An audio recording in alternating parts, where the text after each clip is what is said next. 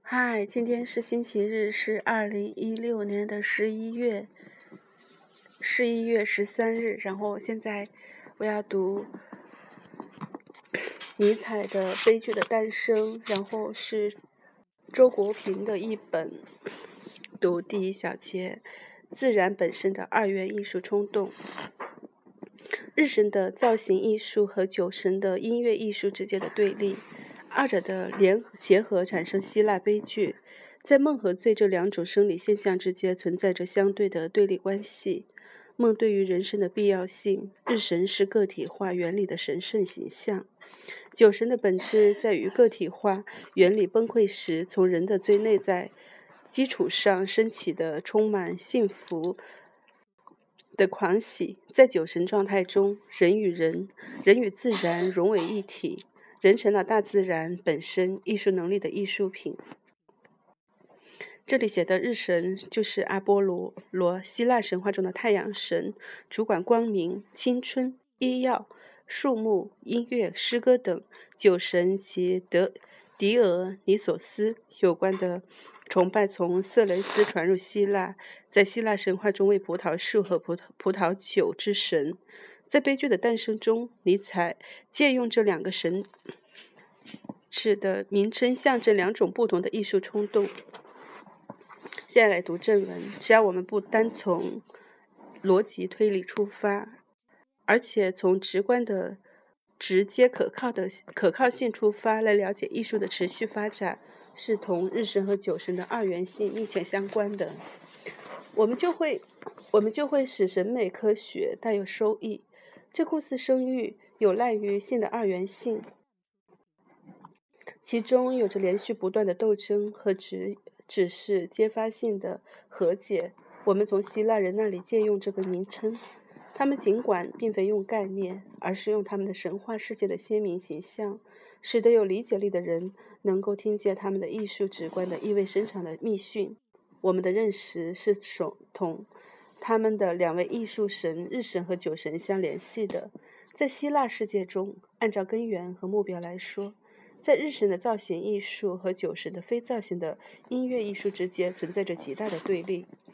两种如此不同的本能彼此共生并存，多半又彼此分开分离，相互不断的激发更有力的新生，以求在这新生中永远保持着对立面的斗争。艺术这一通用术语，仅仅在表面上调和这种斗争罢了。直到最后，由于希腊意志的一个形而上的奇迹行为，他们才彼此结合下来。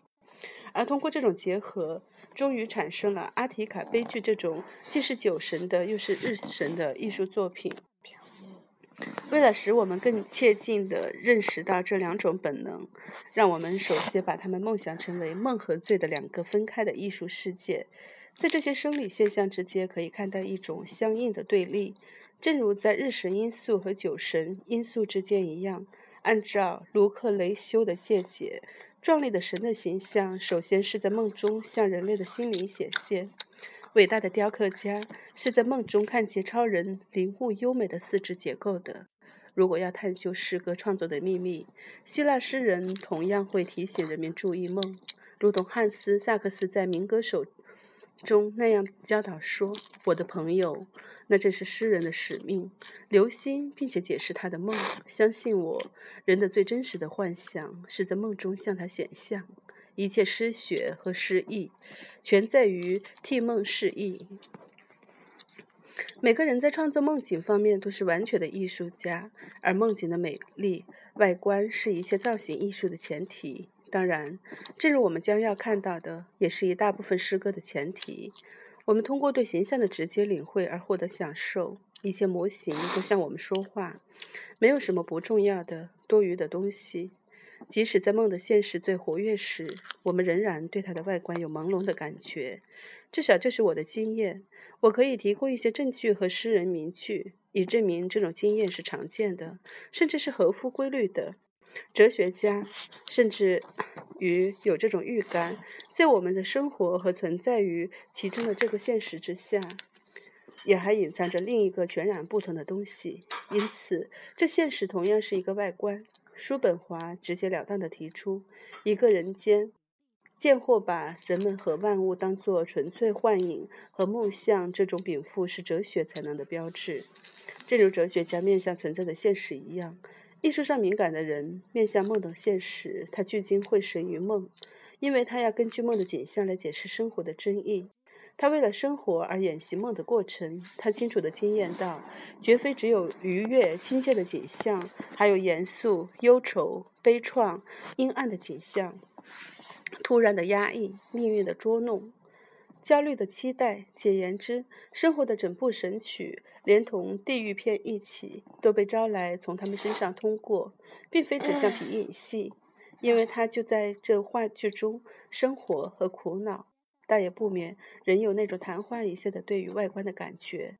有些人也许记得，如同我这样，当梦中遭到危险和惊吓时，有时会鼓励自己。结果喊出来，这是一个梦，我要把梦，他梦下去。我听说有些人曾经一连三四夜做同一个连贯的梦。事实清楚地证明，我们最内在的本质，我们所有人共同的深层基础，带着深刻的喜悦和愉悦的必要性，亲身经验着梦。希腊人在他们的日神身上表达了这种经验梦的愉悦的必要性。日神作为一切。造型力量之神，同时是预言之神。按照其语言，他是发光者，是光明之神，也支配着内心幻想世界的美丽外观。这更高的真理与难以把握的日常现实相对立的这些状态的完美性，以及对在睡梦中起恢复和帮助作用的自然的深刻领悟，都既是预言能力的一般而言，又是艺术的象征性的相似物。靠了它们。人生才成为可能并值得一过。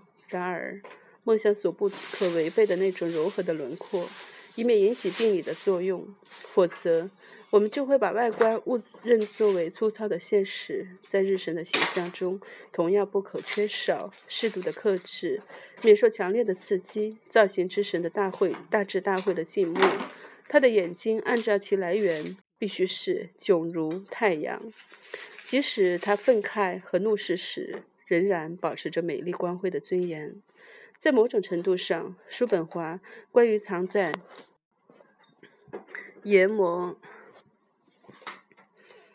磨岩面纱下面的人所说的，也适用于日神作为意志和表象的世界。第一册第四百一十六页写道：“喧腾的大海横无际涯，翻卷着咆哮的巨浪。舟子坐在船上，脱身于一片。”昼夜同样的孤独的人，平静地置身于苦难世界之中，信赖个体化原理。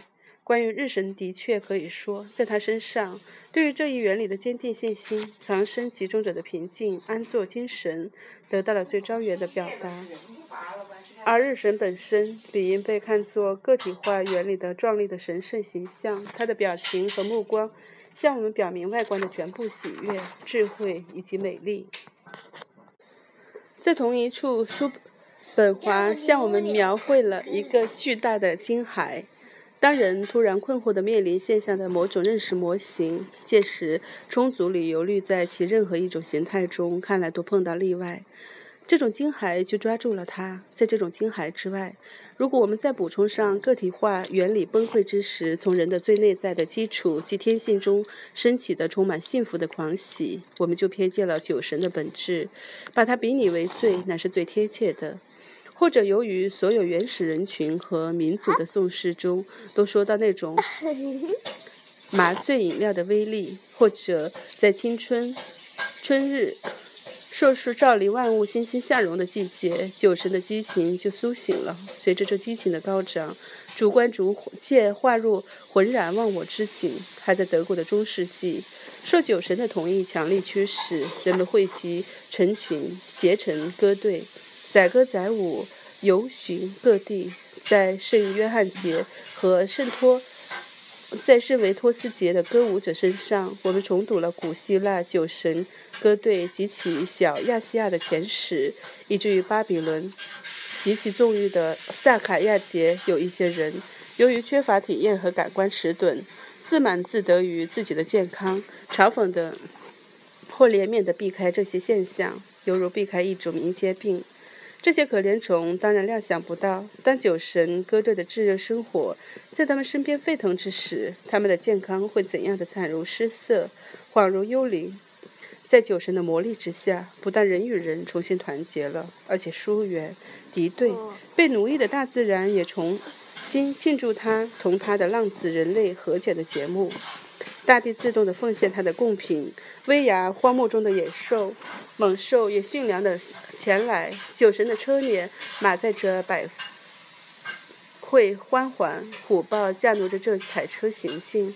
一个人若把贝多芬的《欢乐颂》化作一幅图画，并且让想象力继续凝想数百万人颤栗着倒在灰尘里的情景，他就差不多能体会到酒神的状态了。此刻。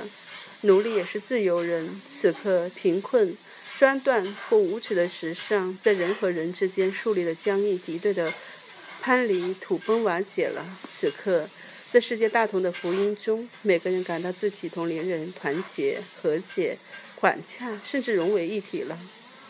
摩耶的面纱好像已被撕裂，只剩下碎片在神秘的太医之前瑟缩飘零。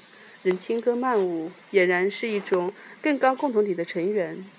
他陶然，忘不忘言，飘飘然，乘风飞扬。他的神态表明了他着了魔，就像此刻野兽开口说话，大地流出牛奶和蜂蜜一样。超自然的奇迹也在人身上出现。此刻他觉得自己是神，他如此欣喜若狂，居高临下的变化。正如他梦见的众神的变化一样，人不再是艺术家，而成了艺术品。整个大自然的艺术能力以太一的体力满足为号的，在这里透过罪的颤栗显示出来了人这最贵重的粘土、最珍贵的大理石，在这里被捏造和雕琢，而映惑着酒神的宇宙艺术家的复杂声响起，厄流西斯面仪上的呼喊。苍生啊，你们肃然倒地了吗？宇宙啊，你感悟到那创造者了吗？